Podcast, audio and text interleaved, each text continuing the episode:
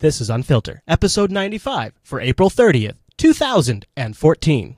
If you're a little guy who puts a site up and you have great content and something people want to see, your, yours moves just like anybody else's. But in this new world, the big companies would have all of the advantage, much like cable is right now. I think you've got that right. I think there will be people who have a disadvantage. And I think it might bear on the political conversation, right? Because at the end Sure. of the day, you know, it's it's not the guys with the big horns that sometimes need to be heard.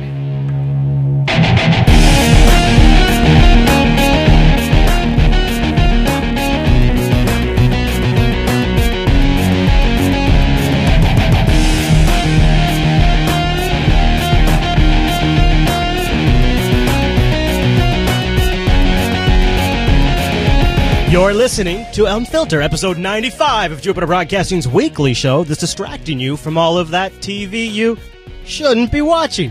My name is Chris, and joining me every single week is the always excellent Mr. Chase. It is Chase in your face. I was going to say that. Ah, I had to beat you to the punch. Hi, guys. hey, Chase. Hey, Guess what? Chris. What's up, man? Big show today. I am shocked to hear that. Yeah, so we're going to talk about. Shock. You probably heard it coming up on this week's episode of Unfiltered. We're going to talk about net neutrality. Yeah. we got a little NSA in your face update too. Bit, yeah, Not just and chasing your face. No, no. Little Chasing your face is every week. chasingyourface.tk. Is that what? I, chasingyourface.tk. I, I, I, all right. By, by the way, si- side note, y- you know, and I, I should pull that up here. Uh, you know, cha- uh, Chase chase in your face. in your face. Hold on, I'm almost Dot- there. dot TK. TK. Yeah. So first off, there's I have a couple of problems with this. Okay. Other than it's just your face over well, and over again. well, that's just one problem. okay. First problem is that picture. I don't know where they got it from. Oh, That's an old picture. Uh, that's a you hat. look good though. You look good. Well, the worst thing I, I don't like about it is as the picture gets better, bigger, it's stretching my face. It stretches it to the right, so it makes it look f- that I'm fatter than I already am. so you're. Wait a minute. Do you notice how the No, the, I hadn't the noticed- the no. proportions? It's stretching it. No, I didn't notice. I'm not that wide. Well, I mean, uh, uh, w- do you, do you actually think they're applying like a? They're changing the width. They're probably just It changing is- the zoom, right? No, no, it's changing the width. The pixels are getting wider. Well, I guess uh, you should invite the person that made chasingyourface.tk to uh, make a new version of the site. I would I would like a much better picture. Okay, I would appreciate that. Other, otherwise, thank you. Uh, you know what else we're going to talk about uh, besides uh, uh, Snowden and uh, the NSA and uh, net neutrality? I also want to talk a little about the Ukraine. That's been getting pretty cray cray today. Yeah. Uh, this whole week, it's really taken up to a whole nother notch. I don't. Who knows what's going to happen next? And then. Uh, you know, one of the things we've been ending the show on a high note recently, and you know, we've been talking about how like there seems to be a narrative building around dabbing. Oh yes. Um, well, Colorado, after some recent deaths, is looking at changing up their marijuana edible policies. So we'll be talking about that towards the end of the show and uh, what it means for Washington too.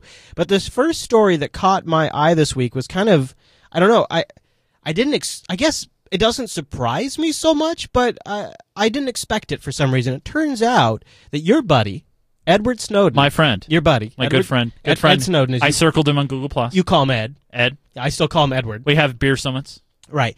Uh, he hired a, a lawyer, and not just recently, but he's been working with a lawyer who's sort of known for getting guys like Snowden out of a hard spot. Well, it seems that while Edward Snowden hopped around the globe seeking asylum last summer, the former NSA contractor also retained a lawyer who's famous for his involvement in cases dealing with the Espionage Act. This is all according to a new report put out by the New York Times. We now know that the lawyer is Plato Cacheris, and he has been working on a plea deal that would allow Snowden to return to the United States. However, those talks are still at a very early stage. Caceres has not commented on this, but Ben Wizner, a lawyer for the ACLU who is also representing Snowden, says that the government leaker, quote, would cooperate in extraordinary ways in the right circumstances. He, he does not believe that the felon label is the right word So when they're putting out statements like this, it, it feels a little bit like feelers. Like, Yeah. you know what? Let's just put this out there. Let's see what kind of response we get. see what kind of nibbles we get. Yeah. And if we get some nibbles, we'll we'll, we'll push iterate it. on this. and if it's not, we'll uh, we'll, back just drop off. it. No big Yeah, deal. yeah. No big deal. So it kind of sounds like, yeah, I mean, he, yeah, if these words like felon were dropped, he might be considering it. That's kind of interesting. They're just kind of putting that out there. for someone whose act of conscience has revitalized democratic oversight of the intelligence community and is leading to historic reforms. Cacheris' past clients include Lawrence Franklin, a former Pentagon official who was accused of passing classified documents about the United States Iran policy to pro Israel lobbyists. Additionally, he negotiated shortened sentences for other intelligence agents accused of spying. Cacheris also gained quite a bit of notoriety as a lawyer on Monica Lewinsky's legal team during that White House Wow. scandal. There Wow. you go. So he's one of Lewinsky's uh, lawyers too. Nice. And now he's working with Snowden. He's been on retainer, uh, according to the New York Times, uh, since this whole real kind of NSA thing broke. Wow. Uh, he's been working for Snowden. So Snowden has a whole team of lawyers. He has uh, a whole group that's working with him. So who knows? Like if if you know the U.S. government gets to the point where they're willing to talk, uh, maybe Snowden will. Do you, do you think? I mean, do you think he should deal? I, you know, it's one of those things where the I don't think the federal government's going to back down because if they do, they're it's going to be shown as through the government side a sign of weakness or Yeah. a sign of they're s- caving in. I could see the next administration. Maybe like this is one of the things they want to tidy up. or or what if Obama on his way out the door, you know, a presidential No way. No way. No, yeah. No way. you don't wait. Is the red book over at the? No, it is. Shoot. Dang it. Seriously, like Unfiltered is the show that took the hardest hit from the move because there's so much equipment and so much stuff required. All right. So in the virtual red book, Right. In the virtual red book, I don't. i- i- is all right. Is the Snowden saga, as far as anything related to a plea deal or anything, handled and completed by the time Obama leaves office? no. no, I say no. No. Yeah, I don't think so. I think Obama took too much, and uh, I, I just feel like it's there's too many people that work for Obama that he feels like you know he's got to have their back. Uh, there people are like when you whenever you hear a clip from somebody who's on the inside, they're not just kind of upset. They want Right. blood, right? They actually want to kill this person, and they want to make this person Edward Snowden suffer when he dies. Actually, you know what I think? I think it's going to get worse. I think what's going to happen is as soon as the next president is in the White House, well, you think it's going to be Hillary. You, it will be Hillary. it will be Hillary. It will Chase. not. Trust me. It won't be. it will not be her. You know, my wife. She she'll be a great president. I'll be a great first man. Hey, whoa, whoa. you know the way Hillary and, and the way she smiles and the way that leathery skin just kind of just kind of sits there. You know, just kind of stays Just on Just kind the of hangs on her face. just kind just kind just kind of hangs there. All right. No, so I, I think honestly that Snowden is holding on to more information for the next administration. Gosh, you know what's weird? That That's you what say I that? think. You know what's weird? You say that because uh, two stories came out this week that I think are total bullcrap. First story that came out this week is that Snowden is going to release more information on Arab dictators and things like that. Like this really weird, generic Snowden's going to blow the whistle on the Arabs uh, news piece ran, but you know, I just heard Laura Poitras just say on an interview yesterday that Snowden hasn't had any documents since he was in China. And he remember he was in China before Russia. He gave up all documents that way they couldn't be taken from him. But yet then all of a sudden there's articles coming out saying he's going to blow the whistle on Arab dictators. So where is this coming from? I, I don't buy it. So Right. um, and I wonder if this is all part of the same narrative to make him to sort of re- walk back from that statement to make it sound like he still has a loaded weapon. But I thought it was very odd. Do you think he's got more stuff? I think he does. I would. Oh yeah. Wouldn't you? I mean, Oh yeah. this is like uh, this is like you know your secret weapon. And then you got this other unknown trump card. Uh, Oh, you know, here's how you tie it in with Ukraine. Uh, maybe President uh, Obama and Putin they get together, right? They have a beer summit, and they go, "All right, you you want uh, you want Snowden? I will give you Snowden, but you let me do what I want to do in Ukraine." Wow, I don't think so. You don't think that could happen? Well, not. I mean, You don't. You don't see like because remember in about I mean, yes, I think in about six happen. months, in about six months, Snowden's uh, temporary asylum will, will come Right, up, and right. that's going to become a. That's there's what I- another. if- there's another red book prediction. Yeah, that's going to yeah. become a big deal. If it was ever going to happen, that's when it would happen. yeah, that's Yeah. what I'm thinking. That's what I'm saying. Yeah, maybe. I mean, like it would never. They would never admit to that out in public. No, no, no, no, no. But that's what I think. You know, Yeah. once his his year comes up, and and you know they'll hand him over. They'll make some sort of big deal about it. They'll. I don't Yeah, know. It, yeah. It's seem it's an oddly timed situation. So speaking of the NSA, does the name John Oliver ring a bell for you? Oliver is he the guy on the Daily Show that does the uh, correspondence? Right. So he left the Daily Show. He Yep. now has his own show on HBO called Last Week Tonight. Yep. And uh, for his first episode, I thought it was actually pretty good. I've got the full interview in the overtime folder in the supporters BitTorrent sync, but I wanted to play a clip from John Oliver for his first episode. He interviewed your buddy, your friend, Oh, your pal, Yeah. uh, General Keith Alexander. Oh, yeah. Your yeah. friends, right? Yeah. Well, hold on. Let me just make sure he's still my friend on Facebook. Right, okay. Yeah, he is. Yeah, okay. He's still there. So uh, I there was a, it was actually a pretty good interview. I've got the extended version in the supporter sync, but here's a part that I thought I'd play in the show that I liked. But you see, we're not just out there gathering U.S. communications, listening to their Obviously, this is Keith Alexander talking to Oliver right now. phone calls or collecting their emails. But that's the first thing that people jump to. But you are out there doing that. You're just saying you're not then reading them. You are gathering that data. No, no. So No, no, No, no, no, no, no, no, no, no, no. The GCHQ is doing that. in terms of going after Deflection! U.S. yeah. ex- Well, technically, they're not collecting U.S. citizens. We're not, but no, our our Five Eyes partners are, and then Yeah. we analyze that. infrastructure are sitting here in the United States, you know, talking to A and B, talking in the United States. We aren't collecting that. We don't collect that. We do collect the metadata, a to from number, date, time, group, and duration of a call. That's all that's in there. But that's not nothing. No, that's, That's significant information. Otherwise, you wouldn't want it. Is, Is, is this the argument then that to get the needle, you need the haystack? Well, that's part of the argument. Right, but people's concerns, I think, are, are that you're not just taking the haystack, you're taking the whole farm Right. and the county and the state, and you've now got some photos of the farmer's wife in the shower as well. So, NSA is not allowed to go do that on its own. It has oversight. And so, what the courts, Secret courts, Congress, and the administration selected members of Congress who are on the Intelligence Committee who've been lightly briefed on the situation, do and Obama and his close teams. Yeah, okay, so let's see. Secret courts have okayed it. Select members of Congress have okayed it. And Obama's got his baseball cards. He okays it with those baseball cards. Okay, so so far, yeah, it sounds like a good argument, uh, Keith. I mean, not to interrupt so much, but this is the problem, these guys. These guys are playing with words here. They're, they, he's not technically lying because he's not technically telling you the whole truth. right. It's a plausible deniability. Well, it's like a yeah, and like using using words that have a s- have like a separate definition almost. It's a matter of what the definition of what is is. Congress and the administration do is say, if you're going to do this, it has to comport with the Constitution. So the question I think the American people really have to ask is, are we doing the right things to protect the nation and our civil liberties and privacy? I am the biggest advocate of freedom of the networks, internet. oh, Keith Alexander, big fan of net neutrality. Chase, Oh, you just heard it right there. He's the biggest advocate actually, Oh, because the more open it is, the more we can snoop. So why don't we transition into net neutrality? I think this is probably we, something. we were talking about this in the pre-pre show. Uh, in Yeah, the during chicken the show, barbecue during show. the char- barbecue show. yeah. Uh, and I think at this point, and I know I might piss off a lot of people when I say Uh-oh. this. Uh-oh. right now, this is a non-story. Hmm.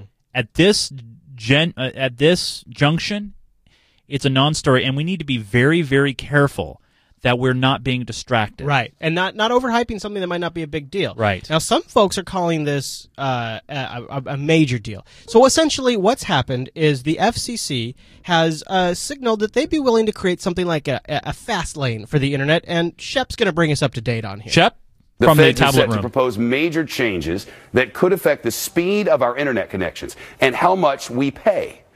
That's according to the reporting of the Wall Street Journal newspaper, citing the chairman of the Federal Communications Commission. Those changes effectively let carriers provide faster service for the companies that can afford it. Consider sites like Netflix, YouTube, Skype, which stream a lot of video, right? Under these new rules, sites like Netflix could soon be able to pay internet providers for more speed to make sure their content reaches customers without disruption. That means no more buffering, no more loading signals, uh, and when, when you're watching TV shows online, Oh. which sounds good.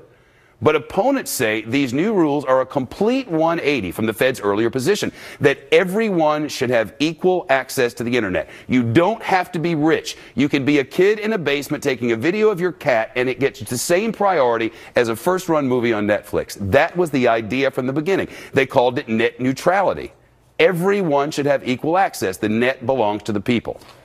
The Feds deny that this is a total turnaround, but they're not telling the truth. All right, so here's so right. uh, here's what uh, Shep makes a good point in that essentially they're uh, they're saying one thing and then they're kind of indicating another thing, and all of this is in the shadow of uh, something that we all know recently happened. Netflix and Comcast made this special deal. Now we've got a graphic in the show notes that at a very high level shows you what the deal is that Netflix stroke struck with Comcast. Now, if you'll look at this diagram, one of the things you'll notice is essentially how it normally works. And this, let's take Jupiter Broadcasting for an example is when somebody on a Comcast connection downloads a Jupiter Broadcasting show, they don't connect directly to necessarily from the Comcast IP directly to Scale Engine. They go through some intermediary provider like Level 3, Cogent, XO, and others. Then they, because because Comcast has their area of the network, they pass through one of these providers, then they connect to Scale Engine. They download the show. Netflix's agreement with Comcast allows them to essentially pass that middle layer and go directly from Netflix right into the Comcast interconnect and then push it out right out to all its subscribers. That's you know, this is not exactly a net neutrality thing. It's not a special lane carved out for them. They're not well because Comcast is they're essentially a level three, but on a different scale. Right. And they're and they're not yeah. like they're not like doing QoS where they're tagging Netflix traffic above all others. What they're essentially doing is giving a dedicated path for Netflix. They're eliminating some of the routing because of the massive amount of volume yep. that Netflix brings, right? And uh, yep. we'll have that diagram in the show notes if you guys want to check it out. See, see, here's the thing that will solve the whole thing and I know there's a lot of people that, you know, they look at the FCC chairman, Tom Wheeler, and they see his background and where right. he came from. I, I, think that's what really has people worried is that aspect. And, you know, they, they hear him talking about it, but they also see his background and they also see the revolving door of all the FCC commissioners. Right. It's been a what, thing. It's been a thing for a number of years going way back to the Bush administration. Yeah. You know what? Abby does a great job of summing this up, so I'll play this. Ooh, Abby Martin. Video? No video. Oh, there's no video we don't play video in the main show. You're thinking of the supporter show. No, I know, but I want video of Abby. We don't we don't play video in the, in the main show. Well, we need to make an exception. In the last few decades, the world has seen an information renaissance, all thanks to the internet's ability to level the playing field when it comes to disseminating knowledge. But the very notion of equal distribution online is under threat like never before. Since the internet's inception, a concept called net neutrality has protected users, small and large, to be able to access websites and distribute content at the same speed and bandwidth. But internet service providers or ISPs like Comcast and Verizon have tried to overturn net neutrality for years, and now their takeover has never been closer. See, thanks to documents leaked to the Wall Street Journal last week, we now know that the Federal Communications Commission, or FCC, is proposing to abandon net neutrality altogether by creating a tiered internet. This means that pay to play will be the new ISP business model, leaving those who can't afford the faster tier in the dust. Now, given the fact that the FCC is supposed to be a regulator, many are shocked at how far the agency is going to protect massive telecom corporations. But according to a new article by Vice, this shouldn't come as a surprise considering the people that run the FCC. Ever since FCC Commissioner Tom Wheeler took his position last year, he's hired everyone from former Comcast attorneys like Daniel Alvarez to Matthew Del Nero to a former lawyer for TDS Telecom. Not to mention, Wheeler himself is a former lobbyist for the telecom industry. In fact, he's been sponsored by Comcast, Verizon, and the U.S. Telecom Association. What better person to represent the people when it comes to an internet free of corporate collusion?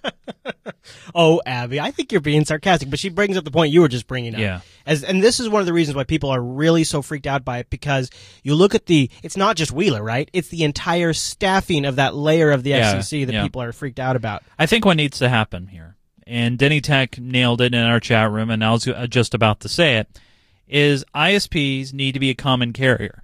Meaning, just like your phone company, mm-hmm. uh, your local phone company, I'm talking about the, the wire that goes to your house, and I know some of you out there still have one of those.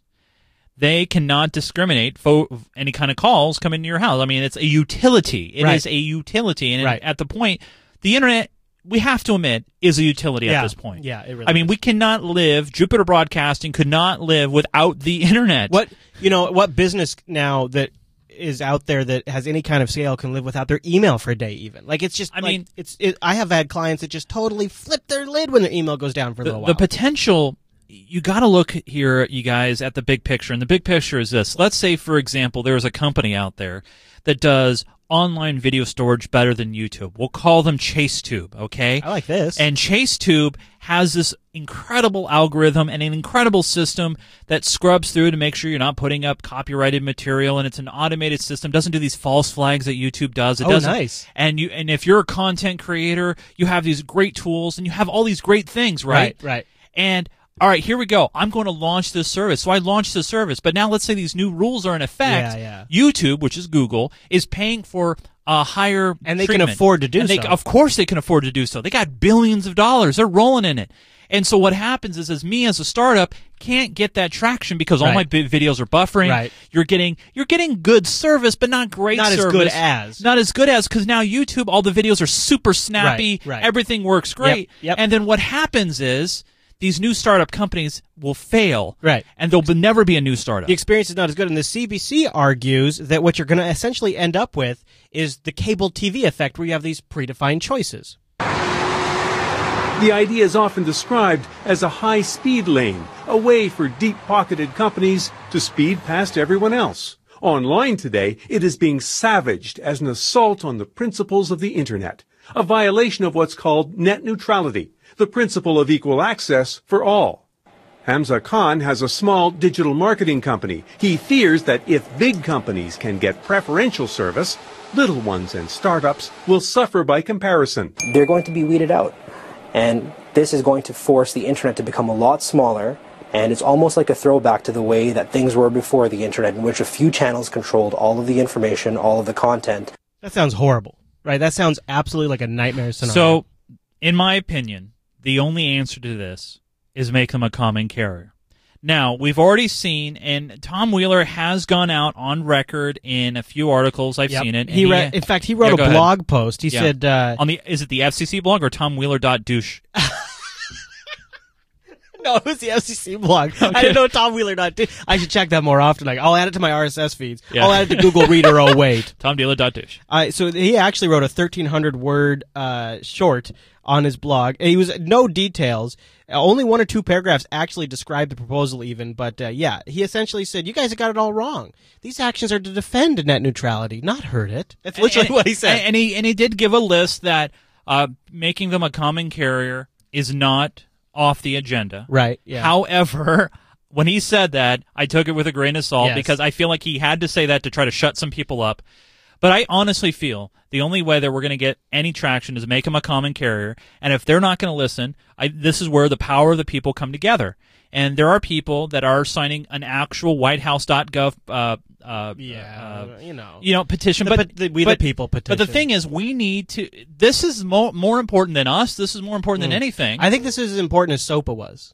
I really do because there's Yeah. actually some provisions in this thing that sound a little SOPA y. Oh. and I think you know we've been talking about why people are upset, but you know we missed something, and I think this still feeds into it. Yeah. Even you know here we are years later after 2008, but candidate Obama, one of the things that Net Barry neutrality. he he, Yep. he campaigned on net neutrality. Here he is in 2008. And as president, I intend to work with you to write the next chapter in the story of American innovation. That's part of the reason why I'm running for president of the United States. To seize this moment, we have to ensure free and full exchange of information. And that starts with an open internet. I will take Oh yeah, oh yeah, oh you're so amazing. Oh, we love you. We love you, Barry. I will take a backseat to no one in my commitment to network neutrality. Because once providers start to privilege some applications or websites over others, then the smaller voices get squeezed out and we all lose. Whoa! The internet wow! I know, right? It's almost Wow. like he's actually fully aware of what the problem is, and yet still makes the wrong choice. Now, Smaller uh, go ahead. voices get squeezed out and we all lose. The internet is perhaps the most open network in history, and we have to keep it that way. Oh, what an idea! What a concept! What do you think, Chase? Well, if we get that president, here, here's the thing. that? Wouldn't that be great? yeah, that maybe that there is two presidents, but Yeah.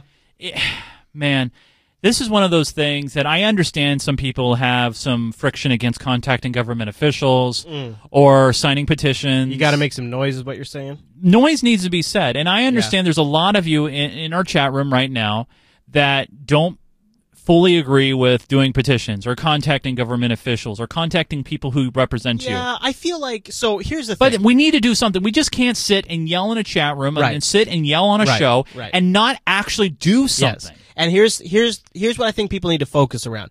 A lot of efforts are already organizing online around May 15th. This is May 15th, 2014. This is the date you actually need to be keeping track of because all of where all of this is being based on a little leak that went to the Wall Street Journal. And when I say little, I literally mean very little. There was essentially no information in all of this. In fact, the entire article spends very little amount of time actually discussing this leaked proposal and instead focuses on the history of net neutrality. Uh, I, I would argue that people are getting a little o- overreacting before we have the data to go on. And so here's, here's what you need to know. On May 15th, the proposal is scheduled to come out to the light for public review. When the commission, that's when the, and that is also, by the way, So when not the, rumored one, but the actual Right. real Now, thing. Here's the thing. Right. There's also going to be a vote around May 15th. It could be on May 15th to continue with the proposal. It's not going to make it law, but it's going to continue to move it on. So this is our chance to make a little bit of noise right now. And I think the internet is sort of working together to build up stink around May 15th. So we See- got a few weeks. See, here's the thing. A couple weeks. I, I I really don't want pessimism on this one, you guys. And the reason why I don't want pessimism is I don't want to see people right now in our chat room. Some people are saying, "Rest in peace, open internet. It's all over." Well, that means you're just giving up, and that really pisses me off a little bit Yeah. because you know that's not who we are. Especially you guys who listen and are part of this community. You should actually be engaging here. Do you think this matters to people outside the U.S.? I yeah, I, I, I it should, it should because it's it's going to affect them too. Yeah. I, I, it, it's going to get worse for them because here's the thing. I know that in Europe, uh, or at least in the UK and in some parts over there, they are they have more. I, I want to say they they have more you more know, competition. well, not only competition, but they have these kind of regulations already because in place. they have more competition for Right, one. right. I mean, It's- it's, one and the other. That's true. And part of it is, and you know, this is all happening in the shadow of the Comcast Time Warner murder, merger, right? And just this week, happened just the other day, uh, Netflix just confirmed they just signed up with a new peering agreement with Verizon. Verizon. To have direct access through Verizon's network. So Yeah. it's already happening here in the U.S. at some degree. Uh, AT&T a couple of months ago announced that uh, if if providers like YouTube want to pay them, then they'll cover the cost of folks' mobile data usage. So if you watch something on, let's just say right, Hulu, it doesn't pull out of my data. doesn't pull out of your data, but if Right. you watch something on JupiterBroadcasting.com, It'll you're pull paying out of my that. data. That's essentially another version of And the, and the other thing too about these uh, regulations is they don't touch wireless at all. Uh, usually they they really focus in on the wired side of the connections. Right, right. And so on the wireless side, it the the pay for play thing is, is happening right now. yes, yes, yes. It's already happening Yes. now, you guys. Yes. You guys don't realize. I mean, for example, ESPN is one of the early people who actually brokered these deals. I don't. Yep. Uh, they have something called ESPN three, where I could watch ESPN three on my computer, watch it on my phone, and the only way I was able to watch it is if they brokered a deal with that cable provider. yeah, yeah. They don't even give you access unless the cable provider is brokering that deal. I don't like that. I don't like, but it's but ESPN is one of the ones that pioneered that. Oh, it's dirty. It I makes, know, it it's- makes it's- me it makes me mad. But, but you guys, we need to do something about this. We really, really do. We just can't sit here and complain. Yeah, and I think too, like, well, how will the how will the big tech companies step up? Will Google and Microsoft and Apple and Facebook and Twitter and all Amazon and all those guys will they come forward? Will IBM set up a fund to fight this because it affects their business too? Or will they say, "Hey, guess what? We've already made it. Let's pull up the ladder. Good luck, everybody." What's going to happen next? Because they could make that move, and be like, "Hey, we we're already here. We can Well, afford I it. I've- Good luck, little guy." I think it's real simple. What you do is you go to your, your, your representatives and you say, all right, how do you feel about this? And then they'll tell you. They'll mm. tell you if they're for it or they're against it or Or whatever. again, it. And whatever they say, all right, all right, fine. If you're if you're for it, you say, hey, I'm here to help you and support you. If not, you know, the power's in the vote, people. The, the power is. I know I a think lot the of power's in the money. Well, it is that and two, but you know, think about this. There's a lot of people out there. All they need to be is just a little bit informed, and once they are a little bit informed Yep. with what is going on, Yep. that's very, very powerful. That's what we're trying to do right here on the Unfiltered Show, Chase. and that's why you should become a supporter today, dang right. In because fact, if you do, you could help us keep this messaging going on. You can help us inform people. You can help spread the good word because once, and think about this, guys. Think about how just in the last 10 years, the internet has fundamentally transformed how much we all know about what's going on. And shows like ours are exactly the kind of show that would suffer in a world where the where the major outlets of media on the internet are already chosen for you. There would not be a spot for a show like the Unfiltered Show, but thankfully today there still is. And you can become an Unfiltered supporter to keep this show on the air because that's how we make it every single week. We don't take ads from these companies. By We- design. We, are supported by you, the, The audience. people. And I want to thank this week. We are happy to report that we have 378 Unfiltered supporters. That's one new supporter from last week. Ding. They get a ding for that. All right, okay, all right, I'll ding him. Very there good. you go. Uh, so I want to say th- a very special thank you to Mark R.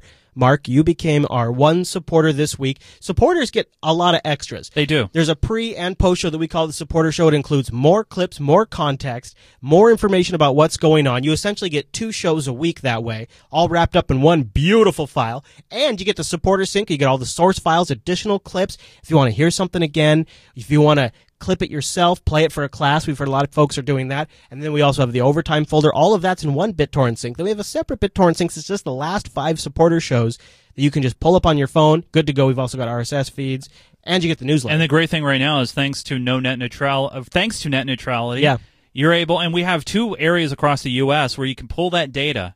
Yeah. And, and it's seamless, and Yeah. you get a nice fast connection as long as your ISP isn't throttling you. yeah. But and it'll yeah, be like a that lot for a of- little while at least. yeah, the, the- great Take thing is, while you can, folks. you know, the great thing is, I know some of you guys like to listen to context without us talking. You want to hear the clips, and that's the beauty of that folder. Is you get all that information, all the stuff that we share here on the show, Yeah. And you get access to all of Yourself. that. You can Yeah. run your own clips. And the other thing too is You can do your own little mini unfiltered. it's interesting too to see the narratives that sort of uh, build over time through that clip archive, and you can go back and you're like, oh man, if you listen to this now, this makes so much more sense, or this means so much more, and you have the power to do that on demand. But you also just have, even if you don't take advantage of any of that stuff, you know you're keeping us going, and we really appreciate it. All you have to do is go over to jupiterbroadcasting.com, click on the Unfiltered Show. This is episode 95. 95. And then click on that support button. It's $5 a month. And ev- every Easy. single week, you'll essentially get two shows worth of content from us. And if you haven't ever heard a supporter show, they're really Now, great. I, I know some of you out there, myself included, may not have a job right now. Mm. You may not be able to afford doing this, and that's fine. So, what I like to say is, you know, share it. Share what we're trying to do. Show somebody what we're trying to do. That's Mm-hmm. free. It doesn't take it doesn't take much to do a retweet, Spread the good word. put a link in there, and, and just say, hey, you know what? These guys were talking about net neutrality. I they have a really good grasp on it, and share it. And Yeah. Those those are kind of things that are very very powerful that you can do for free. You can also join us live and hang out in our chat room. You get to help name the show. You give us a little bit of information while we're going, kick us in the butt if we say something wrong. And you just join us over at jblive.tv. We do this show on Thursdays around 6 p.m. We're usually live Pacific, but just go to jupiterbroadcasting.com slash calendar to get that converted in your local time. Word. All right, Chase, I want to shift gears from that and I want to start talking about the Ukraine. This is a situation that I think one of the reasons our don- our donations are down is because we keep talking about it. I think people are just not that interested. Well, But- m- maybe they're, not interested because they don't really fully understand the scope of what's going and, on. And this is the problem that mainstream media suffers from is if you look at this this problem over, you know, the last 50 years, it has essentially formed the monster that we now have that completely as a democracy in the United States leaves us totally uninformed and totally unequipped to make good elections. it's not only that; if the news isn't getting good uh, ratings, and they're not getting a lot enough They, they, people, then they just talk about a freaking flight for, they'll, for they'll, two months they'll, they'll ch- talk about something else because if they see their numbers slipping and they say, "Well, you know, we're not trying to understand cover the what's flight going more. on," we Cover to, let's cover the change it." trial more. They don't like it when we talk about Ukraine. Well, you know what? This show does not suffer from this problem. As long as we have those supporters, we will talk about what actually matters and what actually made history this week, even if you haven't figured out why it's important to listen to it yet. And I, hopefully you will. So I want to bring you up to date on what's happening and how the situation in Ukraine is getting a little more tense. Let's start with pro-Russian militants taking over even more government, or I should say new government buildings. Overseas, a dramatic moment as pro Russian militants stormed the government building in one of the largest cities in eastern Ukraine. Armed with baseball bats, they smashed windows as crowds cheered them on outside. Insurgents there have now seized government buildings, police stations, and city halls in at least 10 cities and towns across that eastern part of Ukraine. Now, a key piece there, and I want you guys to kind of remember this, is you heard the crowds, you heard uh, Brian Williams mention it, that while these pro-Russian militants are going in and seizing these buildings, they are being cheered on by large groups of civilian crowds outside the building say, go, take over, get in there. So when they're saying what the popular opinion is or isn't, or what the Russian speakers are or are not doing, just remember that when these actions are actually happening, it would appear that people are out in the streets cheering it on, and the new Ukrainian government saying, I don't know if we have the resources to stop this unrest. Pro Russian separatists have seized new areas of eastern Ukraine as the central government in Kiev loses further control. On Tuesday, hundreds of people stormed a government building in Luhansk uh, without resistance and later fired on the local police headquarters. By taking the city, the pro Russian militants now control two provincial capitals in eastern Ukraine. Earlier today, the separatists also seized government buildings in the town of Horlivka. Ukraine's interim government said today it is, quote, helpless to quell the unrest. Yeah, so now we've taken over two capitals. I mean, this is seriously starting to get to the situation where uh, the pro-Russian militants are really getting to a, p- a spot of power. Like, there's some serious territory they're getting. But you know, Americans are thinking, Chris, how does this affect me? Why should I even give a rip? Anytime, and I think that's the problem. Anytime, and it's not just the U.S., it's also the European allies, it's any NATO ally. Anytime we get drawn into conflicts like this, there are costs for the citizens. There's also just the fact that we're all sharing the same planet, and also a lot of what's being done in our name. There's that aspect of it as well. And I think that's a critical piece that people can't fully wrap their brains around. And where the what the reason why this is sort of ratcheting it up right now is a lot of people are inferring that this appears to be sort of a repeat of what happened right before Putin's troops moved into Crimea. The conflict in Ukraine is escalating this morning. Government troops launched operations against pro-Russian forces. Russian President Vladimir Putin is warning that Ukraine is on the brink of civil war. Holly Williams is in Slavyansk, where both sides are putting on a major show of force. Good morning. Here in eastern Ukraine, the country's military and armed separatists are putting on rival shows of strength.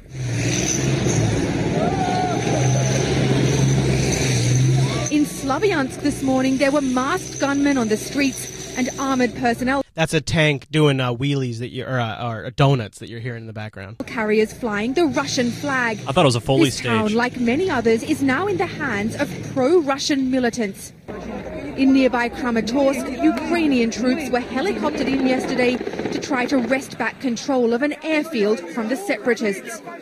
And 40 miles away in Kamyanka, more Ukrainian soldiers made preparations for a fight against the insurgents. Their general described it as an anti-terrorist operation. So the new Ukrainian government is saying what these what these pro-Russian militants are doing. And now remember, these people are the pro-Russian militants are self-described as they're fighting for the people. They want to take back from this new government what they believe is theirs. They maybe even want to create a new republic. And all of this is interesting because the the war of of words is that the new Ukrainian government saying, well, these people are terrorists. These are terrorist strikes. We are fighting terrorists. Everybody go out there and fight the terrorists. Ukraine's leaders blame Moscow for instigating unrest here, but the militants have popular support from many Russian-speaking Ukrainians who claim they're discriminated against by their own government. We're fighting for ourselves and for our land, said this man. Do I look like a terrorist to you? At this checkpoint in Konstantinovka today, we found pro-Russian protesters passing out leaflets that immediately caught our eye.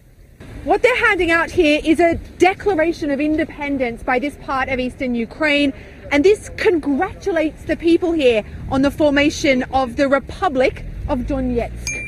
That's exactly what Ukraine's leaders are trying to prevent. But using force is high risk. It could provoke a military intervention from Russia, which has condemned Ukraine's actions as criminal. The fear is a repeat of what happened in Crimea last month, when separatist demonstrations were a pretext for thousands of Russian soldiers to move in and then annex the region. So they're going to say, I mean, what, what, what the U.S. is worried about and what the current Ukrainian government's worried about is, oh, these are the same arguments before the Crimea thing happened. The people there wanted out. Uh, the Yep. Russia's, they're going to back them. Yep. Now the people over there say, look, we've already started our own republic. We're already independent. It's kind of the same, kind of the same situation. All of this time, one of the things the U.S. has continually been saying is that these efforts are backed by Moscow. These guys are going in there. They're saying they're not affiliated with Moscow, but Right. Putin is is controlling them. He's pu- he's pushing the people on the ground to do this. Now, there's never been any real solid proof. It seems pretty obvious that is the case just by looking at it as a casual observer. It does seem like obviously Well, if I was a you know American just watching the nightly news and I just you know glanced at this, I'd think, oh yeah, Putin's the guy. He's bad. He's doing this. I wouldn't necessarily even doubt it. I mean, in a way, because like this is the same thing we would do if we were going into Libya or someplace like this. It's you know you, you stoke up a, a little uh, little local war, and you know you get on the right side, and you you get them to push over the government, and it's just somebody else taking our playbook and applying it. But there's, like I said, never been any real proof. However, just recently, and it kind of made a big hoopla online. Uh, John Kerry was in a closed door meeting with reporters, whatever the hell that means. Uh, it's uh, off the record. Yeah. An off Yeah. the record meeting. He's in this off the record meeting, and what everybody's freaking out is what he said about Israel. But what he said about the Ukraine is even more interesting. In this recording that got leaked by the Daily Beast, somehow they quote unquote obtained it. He says that Russia is resorting and exporting thugism to the Ukraine. Now it's a little hard to hear because this is like somebody recording in their pocket, but in this clip, if you listen, Kerry claims that U.S. intelligence has proof that Moscow is behind these protesters. Intel was producing, uh, you know, taped conversations of intelligence operatives taking their orders from Russian Moscow, and everybody can tell the difference in the accents and in the idioms and in the language and so forth. Um, and uh, we know exactly who's giving those orders. We know where they're coming from. I mean, this is insulting everybody's intelligence let alone to our notions of how we ought to be behaving in this century. It's thuggism. It's rogue statism. It's the worst order of behavior. I so he says it's thugism. It's the worst kind of thugism. It's not how you act in the new century. So let's keep all those comments in mind when we pull something like this in the Right. future. and, well, I mean, remember the people, quote unquote, voted for this, right, Chris? Well, didn't they want this? Uh, the people in Crimea did. Yeah. Now we're going to see this potentially same scenario play out again In eastern in, Ukraine. eastern Ukraine. Right. Uh, I think it's interesting that in a closed session that was supposedly off the record, Kerry just comes out and admits U.S. intelligence has proof that they're linked to So, Moscow. so are you saying this was, quote unquote, intentionally off mic intentional? I don't know. Well, I mean, maybe. That's a little conspiracy or, baconish. or or maybe not. But then if it's not, then why are they not? i why not just come out and actually just say it. Yeah. Like if you Share have the it. phone records, because what he was saying is he has the phone records. If they've got them, play them. I mean, that's what the Russians did when Victoria Nuland was over there saying "f the EU." They played it. them. Yeah. So if you got them, let's play them. Maybe they don't play it because that's the, precisely the reason they they don't want to come down on Russia's level. Maybe. yeah, I don't know. I'm just saying. Uh, but uh, Representative Poe says, "Don't worry, we're not going to go to war over this. All we got to do is get the new Ukrainian government's dependence off of Russia and sell them some gas. And listen carefully because there's a bit of a flub. Any options between, on one hand, going to war and on the other This is KT on Fox News. Other hand, acquiescing to Putin? Well, we, we don't have to go to war. We're not going to go to war. We're not going to use our military. Uh, yes, that is not the answer. But we can do some things before. Oh, we could do some things before. He, he's going to say before we go to war, and then he corrects himself. Listen, listen to what he says. but we can do some things before.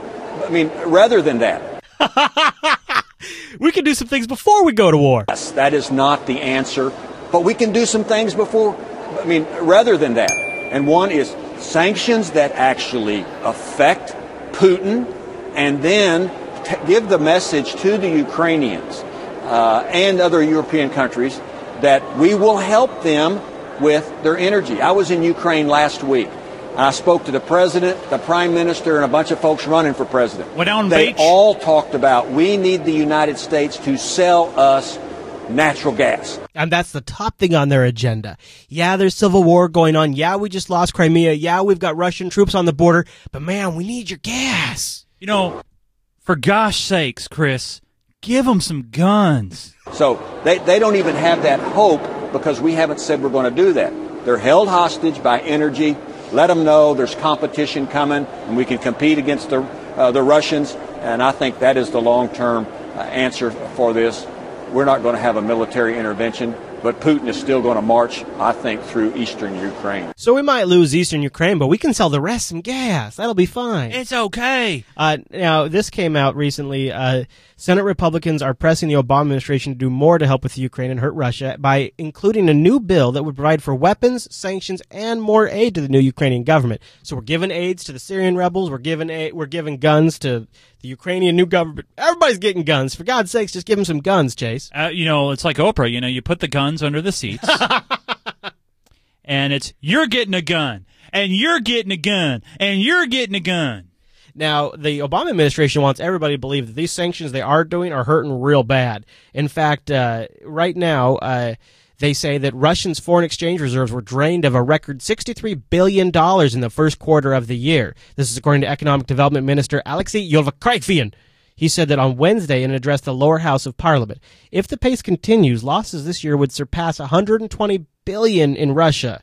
Now, uh, that might be related to the sanctions that we're doing but that might also not be. It might have just been a, a trend that was already starting because last year Right. Russia's economy only grew 1.3%. That's the weakest rate in the past 13 years, Wow. with the exception of 2009 when the country suffered uh, uh, in in the when the country suffered in general in the regular global downturn. Uh, the growth slowed further this year as investors pulled money out of the country amid concerns over Russia's policy in the Ukraine. Now, this is all being pushed. This narrative is being pushed by MSNBC, so therefore the Obama administration. But you take that with with what you will. Um, I tell you what, we are watching a whole new chapter of relations that I, I think we are setting the groundwork for tensions that will exist through the lifetime of potentially my children. Yeah. Like this is the beginning of a whole new era, I think. And it's Yeah. over something so it, I, I'm kind of with you on this. It's like it, it really doesn't seem worth it. It really, I know there's a, I know there's natural gas, there's pipelines involved, there's encircling Russia motivations involved, there's old Cold War, uh, you know, hawks that are still in, in, in that, that's a factor in all of this, Yeah. but I just don't get it. I think what needs to happen, Chris, is they need to go to Finland. It's like a neutral country. right? Mm. We should go to the Pu- Pu- Republic of the Internet where we don't have these kinds of problems. Well, you got to be careful. That might be throttled. But if if you head to Finland, you know, get Putin there, get Obama there, get a couple of beers. Yeah, have a beer summit. Have a beer summit. Right. Break it down. Yeah. And let's just talk about it, you guys. Let's uh, just get this done. And and as tensions get higher, you know what? Su- you know who suffers? Hmm. The astronauts. And this was bound to happen in light of the new economic sanctions on Russia. Russia's deputy prime minister has suggested the U.S. use a trampoline to get our astronauts to the International Sorry, Space that was a Station. This is dicey territory because right now NASA has no other way of getting American astronauts into space. Aside from the Russians, the Americans take off and land these days on the Soyuz spacecraft and have to live with and get along with Russian cosmonauts in very close quarters. Oh, and I'm sure they smell horrible, right, Brian? Brian, Use a shut trampoline. up. I I, mean, first off, these are scientific professionals. Okay, their their goal is about science. Science. and they don't give a rip about the politics. No, in fact, it's just probably annoyance to them. They're they're probably up there in the International Space Station, like, what the hell's going on? You know, they're there? looking down there, looking at how small everything is. and Goes, God, stupid hairless. They're stupid. They're stupid. Yeah, yeah. That's why they need to have a beer.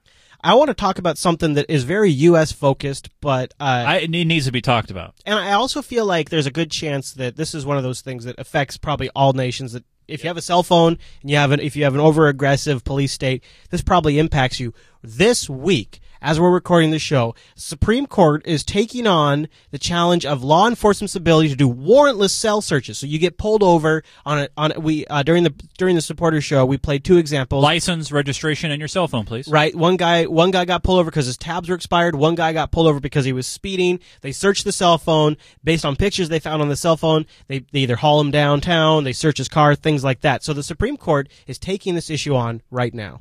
Back in this country, the Supreme Court today took up the hot issue concerning privacy in the digital age. Specifically, can police acting without a warrant search through the cell phones of people they arrest? As you watch this next report, ask yourself what may be on your phone that you might not want the wider world to see. Our report tonight from our justice correspondent, Pete Williams.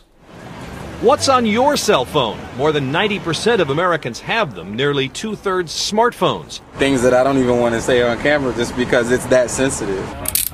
And with 13 million people arrested every year, most for minor offenses, defense lawyers say police should have to get a search warrant to rummage through the cell phones of anyone they arrest because smartphones contain so much private information, medical records, political and religious affiliations, even intimate pictures. What's at issue is whether or not the police, in every arrest, no matter how minor the offense and no matter whether they have any reason to think they have to look right away, can do a full exploratory search of someone's digital device. But the Obama administration joins police officers who say criminals use cell phones as a tool. There's one involved with every crime, either as a facilitator of the crime or as an eyewitness to the crime.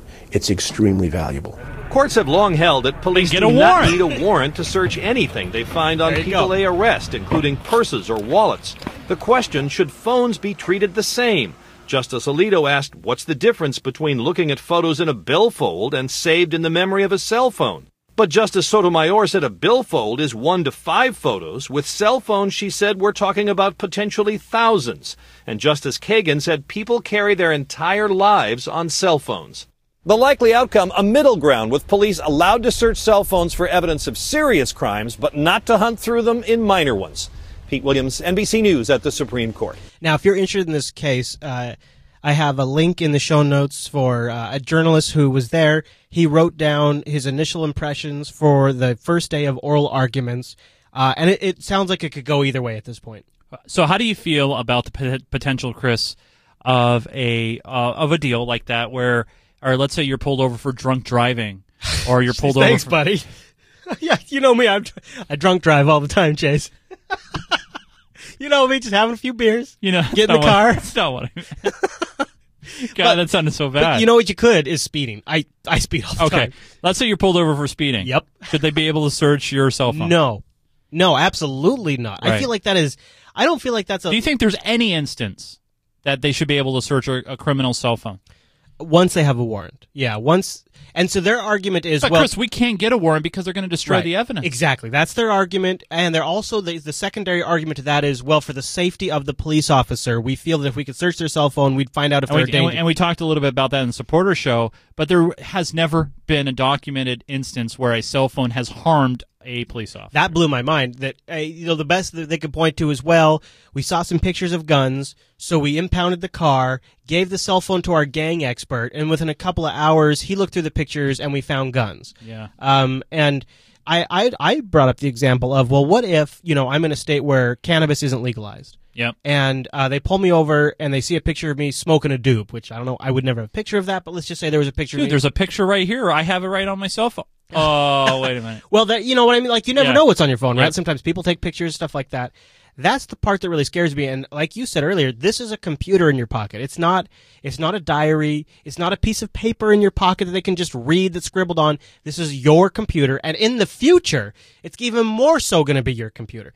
We are we are just a few years into the smartphone thing, and it is already a vital piece of personal storage. And when you think about the future and what the future is going to look like, these phones are going to have all kinds of things. Let's talk about iOS 8. Supposedly, iOS 8 is going to have Health Book on it, which will have all your health information. Future versions of Androids will be literally your wallet. They will have all of your financial information in them. And these people will be going through this, pulling this information out, looking at your transactions, looking at your health information, looking at your photos, looking at your emails, looking at your text messages. Yeah, I'd say that's a All right, violation all of right. privacy. Okay. So does this uh, ruling only extend to cell phones? What about laptop computers and tablets? Yeah, I don't know. And and all that. Yeah, I, I feel. I mean, there's technology that you know is getting more and more uh, integrated, even in the car itself. Okay, I mean, you have your Bluetooth linked in with your car, so you have all the car, uh, your call records. all my in- contacts are in there. are in your car. yeah, in my car. So if they comp, if they if they get my car, they get all that info. I, I- I really think first off, you guys practice some some security. Put a pin code, Mm. a thumb lock, a pattern lock, Mm-hmm. something. You know, this is kind of cool. One of the things our producer Q5 is looking into for the Linux Action Show is this technology that is kind of like TrueCrypt for the cell phone. And uh, when you boot up your phone, there's a secret combo you can do, and you can boot into a totally encrypted private environment. If you do nothing, it boots into like this fake environment that you could you could stage with information, but it'd be a pure environment. What's so awesome is the way the encryption is done is that they, they hide the other hidden system in, in the files and noise of the other system. So when somebody analyzes the file system of your cell phone, they don't see any indication of this hidden operating system. Uh, and special shout out, the chat room wanted me to mention today a new version of Tails came out. If you have a laptop that you are traveling with and you are doing something confidential on that laptop, especially if you're crossing the border, check out Tails. You don't have to install it. You can run it from a USB thumb drive. It'll get you encryption. It'll get you Tor privacy all out of the box. You remove the thumb drive. It's all of this stuff is gone. It doesn't hold any persistence. If somebody searches your laptop, they find nothing. New version of Tails came out today. You guys can Wow. check it out. It's pretty good. So, eh, but you can't use that on your phone yet, right? So I think the short version is don't do stupid stuff on your cell phone for a while till we get this thing figured out. Well, and at, at minimum, make sure you're running security on your phone. Something, please. Yeah, and have a code. Yep. Make it, you know, at every step, right? So that way they have to be continually crossing the line. Yep. Yep. And don't. And by the way, if you get stopped off the side of the road, uh, first don't let them search your car without a warrant. And if they ask you to get out of the car, leave your phone in the car. They Yeah. can't. They cannot get to it. Yeah. Without a warrant. Yeah. Period. I like this dual environment thing. I think Yeah, that's, a that's good way to really nice, too. Yeah. Yeah. I, I want to talk about, uh, you know, uh, we like to end the Unfiltered show on a high note these Yeah. days. Wait. Wait. Uh, I, I haven't. I haven't that was very good. Because it's a weed thing. Yeah, it's weed. Yeah. Uh, and we've been we've been talking lately about sort of this this sort of build up of anti weed propaganda since Colorado and Washington legalized. Well, two pot deaths, two deaths related to cannabis consumption have happened in Colorado. Oh my gosh, it's time to throw the whole system out. Everybody freak out. I, and uh, you know what's what's great about this clip that I'm about to play is you can't really die from a THC overdose. You'll fall asleep before you ever get anywhere close to dying. Like there was some experiments they did where they just jacked a dog up on a whole Oh, bunch of pot and the dog just fell asleep before it like and it was like 300 times the amount of weed like a regular person would be able to consume Oh, and the dog just fell asleep. So the media has really struggled with this one because you can't just say people are dying from consuming marijuana because that's practically impossible. Right. But what if you get crazy when you smoke it or eat it? Colorado is rethinking the rules for pot infused food this morning after two recent deaths. A voter approved ballot measure legalized recreational marijuana use in January. Don Dahler shows us how the Rocky Mountain State is in uncharted territory. Don, Oh. good morning. Good morning. Colorado's Marijuana Enforcement Division meets later today with lawmakers and edible pot producers to discuss how much THC should be in a serving size. THC, of course, is the active ingredient in marijuana. Concern about regulation of so-called edibles comes in the wake of two high-profile deaths linked to the products. Edible marijuana comes in many forms, but labs that test the products say it's hard to know exactly what kind of buzz to expect. Do you know if your marijuana is safe that you're buying? Well, you really don't. I think that there's been a misconception that all of this stuff has been tested, and it hasn't. Last month, a 19 year old student jumped to his death off a Denver hotel balcony after friends said he ate a single marijuana cookie.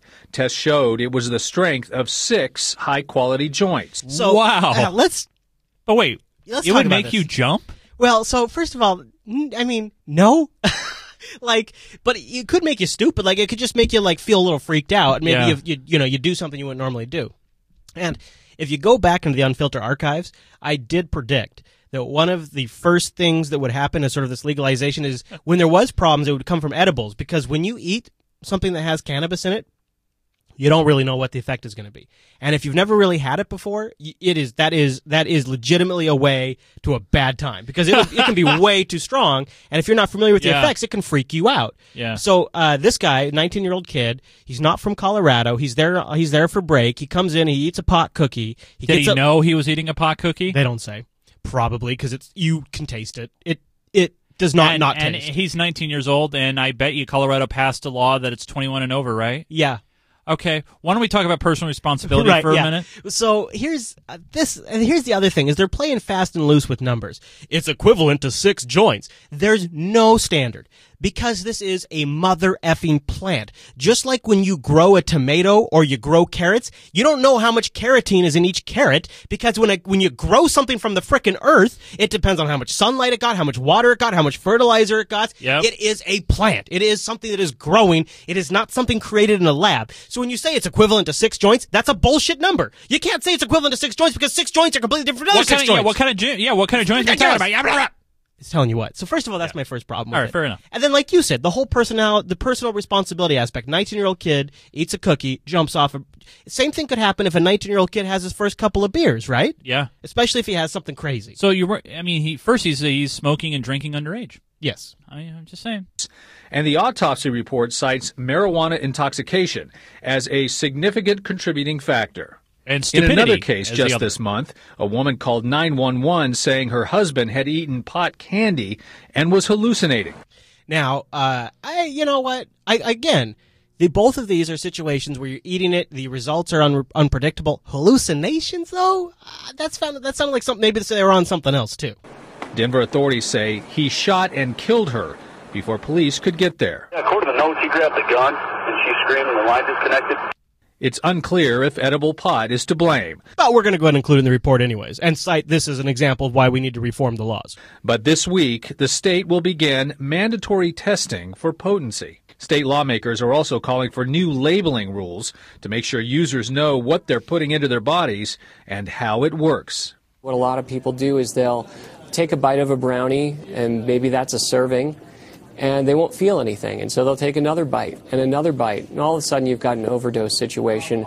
Colorado State Representative Jonathan Singer was one of the only state legislators to endorse legalizing recreational marijuana back in 2012. But he wants to make sure it's regulated properly, same as alcohol and prescription drugs. We need to take the same steps that we did with those two drugs to make sure we're um, implementing marijuana in a way that's legal, but also more importantly, safe. 10 milligrams of THC is considered a serving size of the drug, but Colorado has no requirement that edibles be packaged in single servings. Hey, Chris, uh, do I have audio from this computer? Oh, we can. We can try it. Yeah. Do you want to Um, play something? I have something I, I like to play. Okay, go ahead. It, it's a, it's an oldie but a goodie. Oh, good. Oh, good. This worked out so well last week. No cussing on this one. Okay. From Dearborn, Michigan is outraged over a 911 call. He wants to know why no charges have been filed against a police officer who admits to confiscating marijuana from suspects and then baking it in brownies. And once he and his wife were full and high, they thought they'd overdosed and called 911. Oh, yeah. I think I'm having an overdose at the store with my wife. Overdose of what? Marijuana. I don't know if it had something in it. Can you please send rescue? Did you guys have fever or anything? No, I'm just. I think we're dying. Oh, how much did you guys have? I, I don't know. We made brownies, and I think we're dead. Time is going by really, really, really, really slow. That's a good one. Hey, wait, you missed the snort by Perella Lewis. Sorry. Oh, no, Instead you- of being oh, charged, the police on, department hold on, I let gotta the back officer up. resign. Sorry. In- well, instead of being charged, that was a great snort. that was Perella Lewis on the local Fox affiliate. So, um, you know, That's my video, by the way. I don't know if you guys knew this. I'm going to put it in, in the chat room. I actually, this is, I put this video up online. Oh, yeah? It has 3.6 million views on YouTube. I didn't know that. Yeah, I, I had the original, and then other people have ripped it from Good me. Good work. Uh, but yeah, that, I, I, I was testing out my, my tuner card on my computer. Oh, nice. And I was recording some news. Yeah. And this news story came on. I'm like, this is so going on YouTube. I don't care if it's going to get pulled. Good and call. It, and it didn't get pulled. Good call. And uh, yeah, So, crazy you know, stuff. Here's what I think was going on. Is uh, so it, it was at the end of that clip. They're going to make them change the way they do packaging, and and and this is how this is how local government. How many calories, Chris? But what they're essentially going to do is take the calorie thing. They're going to say anything that has over 100 calories has to be in its own packaging. So what you're going to start seeing is candies individually wrapped, charged and taxed for each individual candy. Oh my god! And then the state makes money off it. So what the state has done and seen, and I called this too. By the way, if you go back into the early before uh before this uh before January, if you go Yeah. back in the unfiltered archive, I said edibles are going to become the number one source of income for state taxes, and this is the way they're going to up that because instead of being able to buy a, like an entire brownie in one piece of packaging, they're going to have to split it up by the THC count. And by doing that, each individual piece will be sold and taxed separately, more revenue for the state. What they're doing is essentially scaring the shit out of all of us so that way they can make more, make more tax money. That's all that's happening here. Oh man. And it's crap. And this is how they do it. And this is they they don't care. They don't care what they step on. They don't care who they scare. They don't care what they give a bad name to, as long as they make more tax revenue. Yep. And and Washington will probably do the same exact thing because you know our stores open up in July. All right. Well, if well if that's the case, if that's the case, why don't you just legalize poker, please? Online poker and tax it and tax it. Oh, I mean, Chase. they've been doing that in Europe for ages. Why, please? You do it for horse racing here. You know- you do it for other things here. Let me play poker. What have I told you last time you brought this up? What have I told you? What did I tell you, Chase? You remember what I told you? No. I, I said, Chase, and get into Bitcoin. If you get into Bitcoin, you can gamble all day long. Yeah, but the initial Bitcoin investment's pretty high, isn't it? No, not right now. if you just want to play, it's, Ah. good. it's down low right now. You buy in now. All you do, here's what you do, Chase. I'll give right, you, I'll give you Chris's three step plan. Three steps. Step one. Number one, go to Coinbase.com, create an account. Already got one. Step two. Number two, just buy. You don't have to buy a whole Bitcoin. Buy like uh, buy like fifty bucks worth of Bitcoin. and then step three, put your junk in the box. right. And that's the way you do it. You put your you put your coin in that box. No, you put your Bitcoin on whatever gambling site you want, and, then, Ah. and then you just make you if you earn up to a Bitcoin, you cash out. Do a lot of the popular poker sites take Bitcoin? There's well, I don't know, but there is just a crazy. They should. There's a crazy amount of really good Bitcoin gambling sites, like HTML5 up in this business. Like, Hey guys, let me know. Send me send me a tweet uh, at Nunes N U N E S if you you have your favorite uh, poker online Bitcoin sites. I'd love to know. so I'm wondering uh, will, if Washington State will change the way their food packaging works uh, by July. So when you go into a medical cannabis store now, now I don't know what it's going to be like when we have full fledged recreational Joe Public commercial cannabis stores, but when you go into a medical cannabis store, they have like some delicious looking candies. They have like little fruit drop thingies with sugar coating. They have ice cream. They have soda pop with with weed in it. I mean, like everything. They got everything that's ever made. They got a version of it with weed in it at these Wow. places. And I don't know if see there's a really weird thing that happens right now because there's two sets of regulation. There's the medical marijuana regulation and then there's the recreational marijuana regulation. I don't know how these things get affected by all of this, but I would think because Colorado and Washington are sort of being watched by the rest of the nation, if they make these kinds of changes anywhere else cannabis gets legalized, those kinds of changes will happen too. It's an interesting time. Can't wait to see what happens in June. Yeah, well, or July. July, sorry. July. Well, yeah, yeah. well, You might start seeing it early enough. June and July. June and July. Yep. Yeah. Well, there you go, Chase. That brings us to the end of this week's Unfiltered. Yeah, so we want to remind all you friends of the feather of this great unfiltered show that we have a great community where you can submit your stories, you can uh, you know give us your thoughts, and also contribute absolutely for free. Head over You know to what? The, yeah, head over to the unfiltered subreddit at unfilter.reddit.com. Right now we have 1,275 readers. I have no idea what my prediction was because we don't have the. I, don't I will the bring the red book next week. But someone has submitted into the unfiltered subreddit Chase in your face. That was submitted by Q5 Sis a couple Oh, of I've days heard ago. of him. Yeah, I've, I've I've met that guy. Yeah. nice hair. Uh, so anyway, yes, uh, head over to unfilter.reddit.com. Now, Chris, during the course of the week, you're Mhm. keeping everybody updated of what's happening at Jupiter Broadcasting, Sure Linux am, news, Sure am, buddy. things like that. Where can people go? I would recommend twitter.com slash ChrisLAS. I will drop the wisdom in 140 characters or What? less. What? Yeah. Wh- Who's that guy there? That's me. That that that is a sexy beast. You like that? Uh, you I, like I that? like that. I like the background there. GoatsLive.com made that sign. You know, me. it almost looks like that was done professionally. I think so. Angela, great photographer. Are you on Twitter? I, you know what? Yes, I was Really? able to get my name on Twitter at Nunes. Oh, Nunes. At you, is Is that it? N U N E S? Oh, okay. Yeah, Is that some sort of fancy last name or something? it is a last name of mine. Oh, okay. And uh, you know, I post pictures, quotes. I'm looking for work. You know, things like that. Chase, if somebody was like, man, Yeah. this show's great, Yeah. but it wasn't enough show, I could even use a little more chase. You want more chase in your Maybe a little more more chase chase. in your face? Where would you go? If you want more chase in your face, head over to geekgamer.tv. I do a lot of gaming and technology related items. And by the way, I am now uh, full time, not full time, but I'm on Twitch a lot. So if you like to watch gaming streaming and I interact with the chat room when I do it, twitch.tv slash geekgamertv is fun. Also, if you feel like this show just wasn't enough, don't forget if you're an unfiltered supporter, there's a heck of a lot more show oh, for you. so much show. And you so can listen to that right show. now. Yeah. And then you can contribute to titles and have a great time. And we'd love to have you join us live. Go over to jblive.tv on a Thursday around 6 p.m. Pacific. Hit, hit jupiterbroadcasting.com slash calendar to have that converted in your local time. And jblive.info for the audio stream. I just want to say thanks to all our great supporters out there. You know who you are. And thanks to the chat room for joining us this week. And we'll see you right back here for another edition of Unfilter next week.